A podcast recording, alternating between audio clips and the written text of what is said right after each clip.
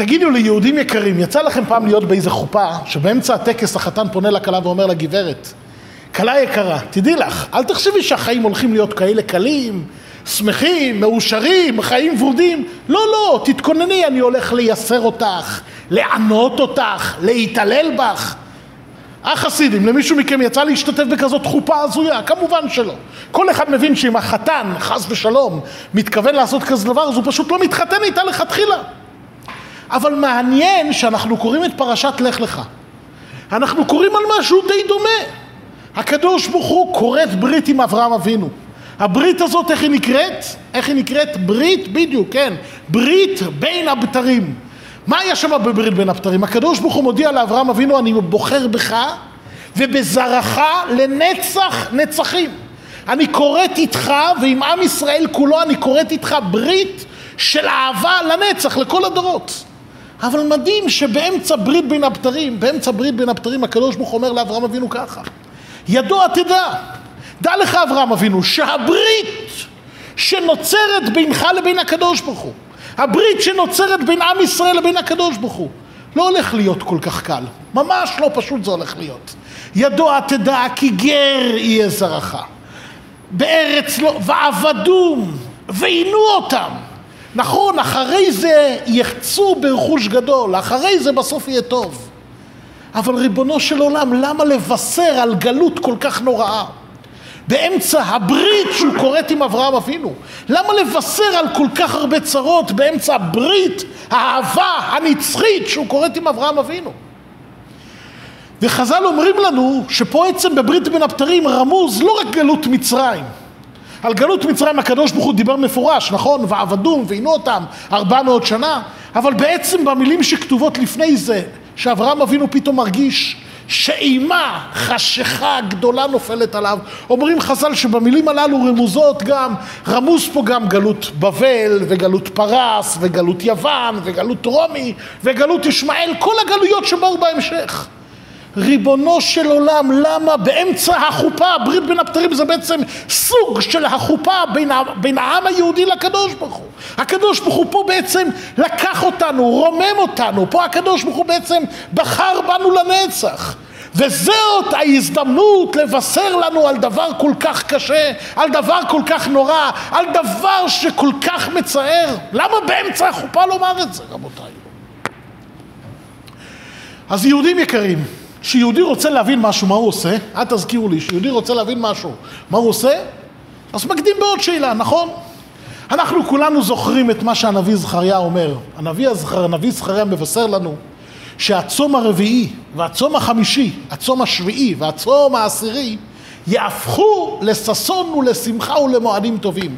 הנביא זכריה מדבר על ארבע צומות, ארבע צומות שכולם קשורים בחורבן בית המקדש. צום הרביעי זה כמובן 17 בתמוז שהוא בחודש, בחודש תמוז, שהוא החודש הרביעי מניסן, חודש הרביעי מתחילים לספור מניסן הוא החודש הרביעי, צום החמישי זה כמובן מה? תשעה באב, אחרי זה יש לנו את צום גדליה, והצום העשירי זה עשרה בטבת. כל אלו, אומר לנו הנביא, יהפכו לששון ולשמחה ולמועדים טובים. בקרוב ממש, הנביא זכריה אומר לנו חסידים, בקרוב ממש, דעו לכם, שבעה עשר בתמוז, לא רק שהוא לא יהיה יום צום, לא רק שהתענית בשבעה עשר בתמוז, תשעה באב, צום גדליה, ועשרה בטבת התענית תתבטל, אלא זה יהיה יום טוב, נעשה קידוש, נברך שהחיינו, זה יהיה יום טוב כמו חג הסוכות, כמו פסח, אולי אפילו הרבה הרבה יותר מכך, כן? רבותיי, בואו נתכונן, שבעה עשר בתמוז, עשרה בטבת, תשעה באב, יהיו ימים טובים. וכאן הבן שואל, ריבונו של עולם, למה תשעה באב זה יהפוך לחג? אה, יצחק החסי, תסביר לי, למה תשעה באב, למה תשעה באב יהפך לחג? בוא נאמר שמשיח מגיע היום. בוא נאמר שמשיח מגיע היום, אנחנו באמצע, בסוף חודש תמוז.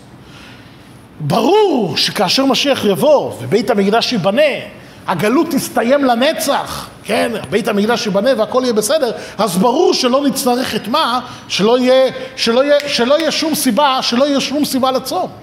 ברור שלא נצטרך לצום. אבל למה זה יהפוך לחג? למה זה יהפוך לחג? שוב, אם משיח יבוא בתשעה באב, אז ברור שזה יהפך לחג. אבל הרי הנביא לא מבטיח ש... הרי משיח לא יבוא גם בשבעה עשר בתמוז וגם בתשעה באב וגם בעשרה בטבת וגם בצום גדליה, כן? מה פתאום שמשיח מגיע, בוא נאמר, משיח מגיע באמצע, בכ"ט, כ"ט תמוז, תשעה באב יהפך לחג. מה פתאום שזה יהפך לחג? שוב, להתענות ולהתאבל להתענות ולהתאבל, ברור שאין כבר סיבה, אבל מה פתאום שזה יהפך? מה פתאום שזה יהפך לימים טובים?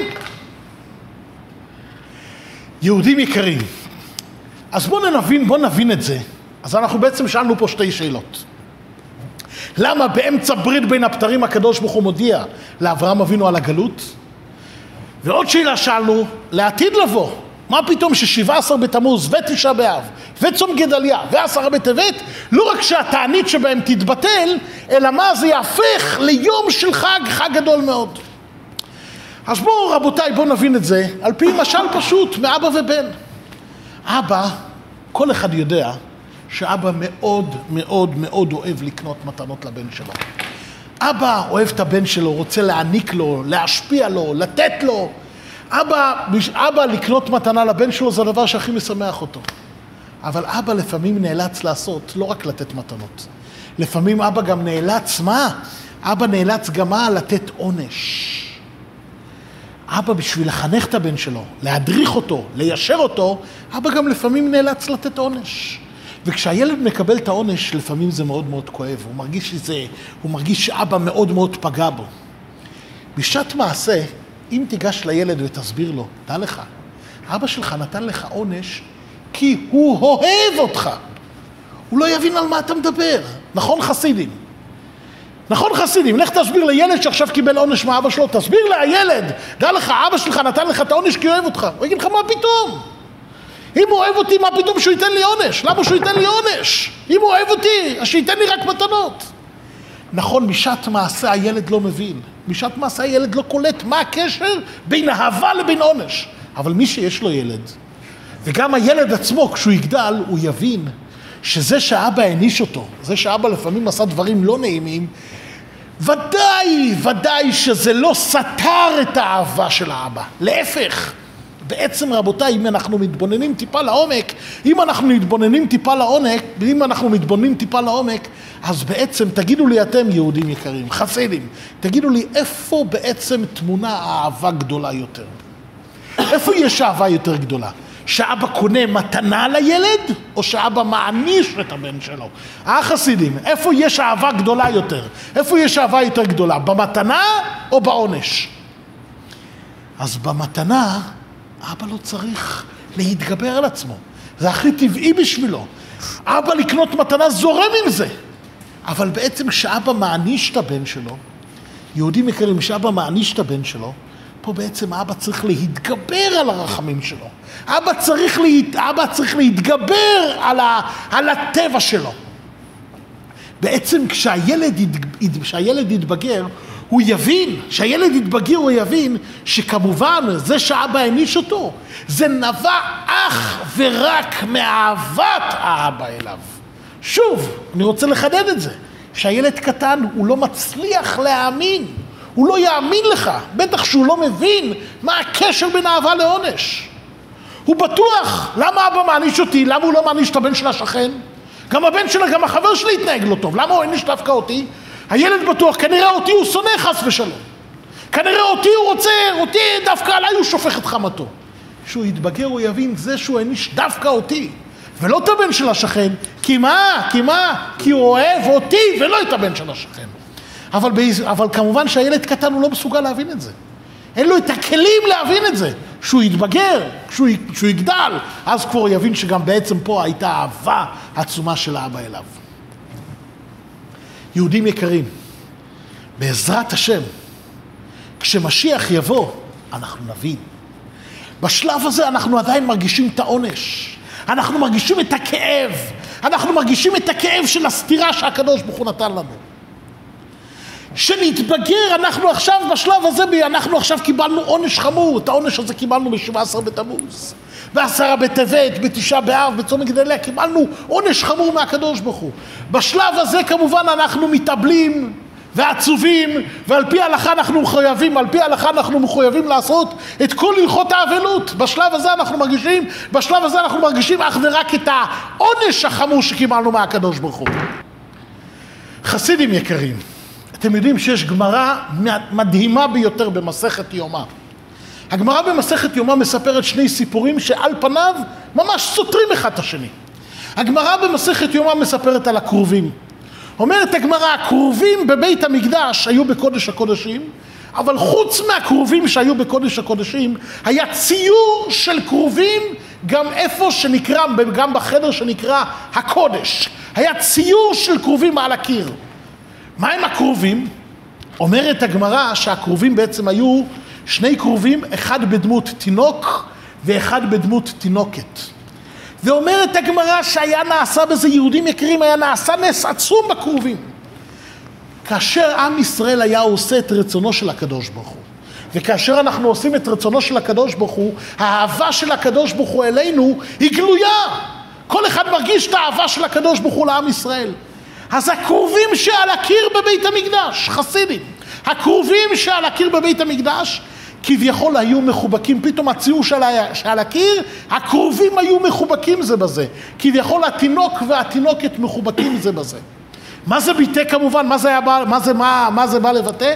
את האהבה העצומה שיש בין הקדוש ברוך הוא לעם ישראל. כן? הכרובים שעל הקיר הקדוש ברוך הוא בא לבטא פה, תראו כמה אני אוהב אתכם. היה נעשה נס מיוחד, והכרובים כביכול, הכרובים היו מתחבקים זה בזה. אבל אם עם ישראל היה במצב לא כל כך טוב, ולא היינו עושים את רצונו של הקדוש ברוך הוא, אם לא היינו עושים את רצונו של הקדוש ברוך הוא, מה היה קורה, מה היה קורה לקרובים של הקיר? הם כביכול היו נפרדים זה מזה, וכל אחד מביט לכיוון הבית, לא לכיוון חברו, אלא לכיוון הבית. כביכול הקדוש ברוך הוא מראה לנו, חבר'ה, לא שאני לא אוהב אתכם, אין רגע אחד מבריאת העולם ועוד הרבה קודם לזה, אין רגע אחד שהקדוש ברוך הוא חס ושלום הוא לא אוהב את עם ישראל. הקדוש ברוך הוא אוהב את עם ישראל, כן יצחק, אין רגע שהוא לא אוהב אותנו, אין רגע שהוא לא אוהב אותנו. אבל יש רגעים שכביכול אומר עכשיו האהבה, עכשיו האהבה היא לא בגלוי. שוב, כשהקרובים היו מחומקים זה בזה, מה זה ביטא? את האהבה העצומה, האהבה הגלויה של הקדוש ברוך הוא לעם ישראל. אם הקרובים היו לכיוון הבית, לא אחד לכיוון השני, זה כביכול מבטא שעכשיו האהבה היא לא גלויה. אוקיי, כמה שורות אחרי זה מספרת הגמרא, שטיטוס הרשע, טיטוס, זה שבא להחריב, זה שהיה המפקד הרומי שבא להחריב את הבית השני, כאשר הוא נכנס לשרוף את בית המקדש, הוא נכנס, לפי מה שמספרת לנו הגמרא במסכת תענית, הוא נכנס בשבעה באב. זין באב הוא נכנס לבית המקדש, שרף בפועל בתשעה באב לפנות ערב, כפי שאנחנו יודעים. מספרת הגמרא כשטיטוס וכל, וכל החיילים של כל חיילי רומי נכנסו לבית המקדש, ומה הם רואים בבית המקדש? מה הם רואים בבית המקדש? את הקרובים בדמות ילד וילדה, מה? מחובקים זה בזה. וחיילי רומי יצאו החוצה עמומים ואמרו, זה עם ישראל? זה בני אברהם, יצחק ויעקב, אלה הם בני שרה, רבקה, רחל ולאה. זה העם היהודי שברכתן ברכה. שכל מה שמוציא מהפה, הכל מתגשם. זה העם היהודי הנעלה, זה מה שיש להם במקום המקודש ביותר. ילד וילדה מחובקים זה בזה. הם כמובן, המוח המעוות והמגושם שלהם לא הבין מה, מה זה מסמל, מה מסמלים הקרובים. הם לא הבינו שזה בא לסמל את האהבה העצומה של הקדוש ברוך הוא לעם ישראל. אבל הם יצאו החוצה וסיפרו בכל העולם, אל תשאלו מה ראינו במקום המקודש ביותר. ועל זה אמר הנביא באיכה, במגילת איכה, כל מכבדיה הזילוה, כי ראו ערוותה. כל מכבדיה, כל האומות, כיבדו את עם ישראל, אבל פתאום הזילוה, זלזלו בעם ישראל, כי ראו ערוותה. מה הכוונה כי ראו ערוותה? ראו את הקרובים מחובקים זה בזה בבית המקדש. ככה מספרת הגמרא במסכת יומא. הרבי מלובביץ', אוהב ישראל העצום ביותר, הרבי פעם שאל, ריבונו של עולם, הרי בשעת החורבן אין לך הסתר פנים גדול מזה. אם היה רגע של הסתר פנים, הרגע העצום ביותר זה כמובן חורבן בית המקדש.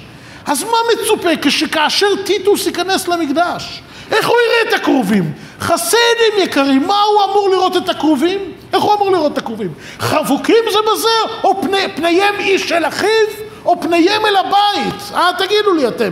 לכאורה בשעת החורבן אמור להיות בדיוק, אמור להיות פניהם אל הבית. אם הרגע של החורבן לכאורה הם הכי הכי נפרדים, הרגע של הריחוק הגדול ביותר. אז למה שטיטוס נכנס לשרוף את בית המקדש?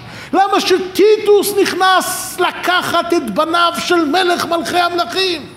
למה כשטיטוס נכנס לבית המקדש לקחת את בני אברהם, יצחק ויעקב, בני שרה, רבקה, רחל ולאה? למה כשטיטוס נכנס לקחת את עם הסגולה, העם הנבחר, העם שהקדוש ברוך הוא בחר בו, הוא נכנס לקחת אותם ולזרוק אותם לגלות? למה הוא רואה את הכרובים חבוקים זה בזה? הרי לכאורה הכרובים היו אמורים להיות הכי נפרדים. אלא מכאן אומר הרבי, הרבי אומר לנו, הרבי מלמד אותנו, שנכון, קשה לנו מאוד מאוד להבין את זה. קשה מאוד מאוד להבין את זה. אבל האמת היא שהחורבן נבע מאהבה עצומה ביותר של הקדוש ברוך הוא לעם ישראל. שוב, קשה לנו מאוד מאוד להבין את זה. לא רק קשה, אולי אפילו אנחנו לא מסוגלים להבין את זה. אנחנו לא מסוגלים להבין את זה, בדיוק כמו אותו ילד שקיבל עונש קשה מאוד מאבא שלו. לך תשכנע אותו, לך תסביר לו, לך תנסה להגיד לו, תשמע, קיבלת עונש כי אבא אוהב אותך. הוא לא יבין, מה אתה אומר לו? מה אתה מבלבל לי את המוח? הוא אוהב אותי, אז למה הוא מעניש אותי? בדיוק אותו דבר, רבותיי. נכון, בשעת העונש אנחנו לא מסוגלים להבין. אבל כשהילד, יגל... כשהילד יגדל, בטח כאשר ייוולדו לא ילדים, הוא יבין כמה אהבה הייתה בעונש, רבותיי. זה מה שאומר הנביא ישעיהו. ואמר ביום ההוא, ביום ההוא הכוונה ליום הגאולה, יום הגאולה שתבוא בקרוב ממש, מה נגיד לקדוש ברוך הוא? מה נגיד לקדוש ברוך הוא? עודך השם, כי ענפת בי. תודה, כמו שהילד כשהוא גודל הוא אומר לאבא תודה, לא רק על המתנות שהוא קיבל. נכון, כשהילד גודל, זוכרים מי מאיתנו שגדלנו, באנו ואמרנו תודה להורים העיקריים שלנו, תודה אבא ואמא. לא רק על המתנות. לא רק על כל מה שהשקעתם בנו, שנתתם לנו לאכול, ארוחת בוקר, צהריים וערב, ועל כל מה שנתתם והשקעתם בנו. תודה גם על העונשים שנתנו לנו. כי כאשר גדלנו הבנו שגם הם היו מאהבה עמוקה ועצומה ביותר, רבותיי. בדיוק אותו דבר אומר הנביא, כשנגדל, כשהגאולה תבוא, נודה לקדוש ברוך הוא לא רק על המתנות שהוא נתן לנו, נודה לקדוש ברוך הוא גם על מה? נודה, לגם, נודה לקדוש ברוך הוא, עודך השם כי ענפת בי, גם על האיסורים שנתת לי. גם הם היו כמובן נבעו מאהבה עמוקה ביותר. זאת הסיבה רבותיי. חסידים, כן, כן יוסף, זה הסיבה שכאשר תשעה, כאשר משיח יבוא, תשעה באב יהפך ליום טוב. שאלנו מקודם, אני מבין שכאשר משיח יבוא, אז התענית של 17 בתמוד, עשרה בטבת, תשעה באב, צום גדליה, התענית תתבטל, אבל מה פתאום שזה יהפך ליום טוב, נכון? שאלנו למה זה יהפך, בטח שזה יהפך ליום טוב, כי אז נקלוט שמה היה בתשעה באב, בתוך עומק החורבן, אנחנו הרגשנו עומק, אנחנו הרגשנו עונש. עונש כבד מאוד, סתירה מצלצלת מאוד מאוד, הרגשנו כאב חד ועמוק, אבל זה נבע אך ורק מאהבת הקדוש ברוך הוא. לכן הקרובים, מה? כן לוי, לכן מה הקרובים היו מה? היו חבוקים זה בזה. יהודים יקרים, הרבי, הרבי מלובביץ', לא הפסיק ללמד אותנו שכל החורבן זה בעצם חלק ממה? חלק מבניין המקדש. חלק מבניין המקדש. תאר לך, יהודים יקרים, תאר לך בדיוק, כן, כן, תאר לך נפתלי, תאר לך שאתה יושב, יש לך בית של שלוש חדרים וחצי. עכשיו אתה רוצה לבנות בית הרבה הרבה יותר גדול על השטח. אתה לא רוצה להרחיב איזה חצי חדר, אתה לא רוצה להרחיב איזה עוד כמה מטרים. אתה רוצה במקום בית של שלוש חדרים וחצי, אתה רוצה בית של עשרים וחמישה חדרים. משהו ענק ביותר. אז כמובן שאתה מזמין קבלן, ומה הדבר הראשון שהוא עושה? מה הדבר הראשון שהוא עושה? מביא טרקטור ומה? ומוריד את הבית הקיים. מי שעובר בצד אומר, וואו, מסכן נפתלי, הורסים לו את הבית. אבל מי שבקיא, מי שמתבצע בתוכניות, מבין שבעצם ההריסה היא חלק מהבניין. יהודים יקרים, בחיצוניות, בתשעה באב היה חורבן, ובאמת היה חורבן. כרגע אנחנו רואים רק את החורבן, ולכן על פי ההלכה, כמובן ההלכה מחייבת אותנו לצום בימים הללו, העלבים, ההלכה, ההלכה מחייבת אותנו לצום בימים הללו, להתאבל וכולו וכולו. אבל לעתיד לבוא, ובקרוב ממש, בקרוב ממש, אנחנו נבין שבעצם החורבן הוא רק כל זה שהרסנו את הבית הקודם, ככה אומר הזוהר הקדוש, הוא רק בשביל שנגיע לבית השלישי. זה שהקדוש ברוך הוא הרס את הבית הראשון והשני, זה רק בשביל שנגיע לבית השלישי. כי הבית הראשון והשני, אומר הזוהר הקדוש, זה היה בניינה דבר נש, נבנה על ידי בני אדם. כל המטרה זה בשביל להגיע לבית השלישי והנצחי והמפואר, שהוא יהיה נעלה באין ארוך מבית המקדש הראשון והשני. הוא לא יהיה בניינה דברנש, הוא יהיה בניינה דקודשא בריחו. זה יהיה בניין של הקדוש ברוך הוא בעצמו יבנה אותו. ככל, רבותיי, ככל שנוסיף בהפצת פנימיות התורה, ככל שנרבה באהבת ישראל, כמו שמצווה עלינו בימים הללו, נגיע בקרוב ממש, נראה את הבית השלישי, ואז בשמחה אדירה יהודים, בשירה גדולה, נשיר לפניו שיר חדש. כמו שמוסבר בתורת החסידות, שרנו לפני הקדוש ברוך הוא תשע שירות. אבל כל הזה היה, כל מה שהיה עד עכשיו היה שירה. עכשיו הולך להיות לא שירה, אלא שיר חדש. כמו שאנחנו אומרים בגאול, בהגדה של פסח, מי שהוא זוכר. ונאמר לפניו שיר חדש על גאולתנו ועל בדות נפשנו. זה הולך להיות השירה העשירית, שזה שיר חדש. ונודה לו בפה מלא, באהבה עצומה ובשירה גדולה, וכמובן מתוך שמחה שאין כמותה, נגיד לו, עודך השם, כי ענפת בי, בקרוב ממש ממש. תודה רבה חסידים.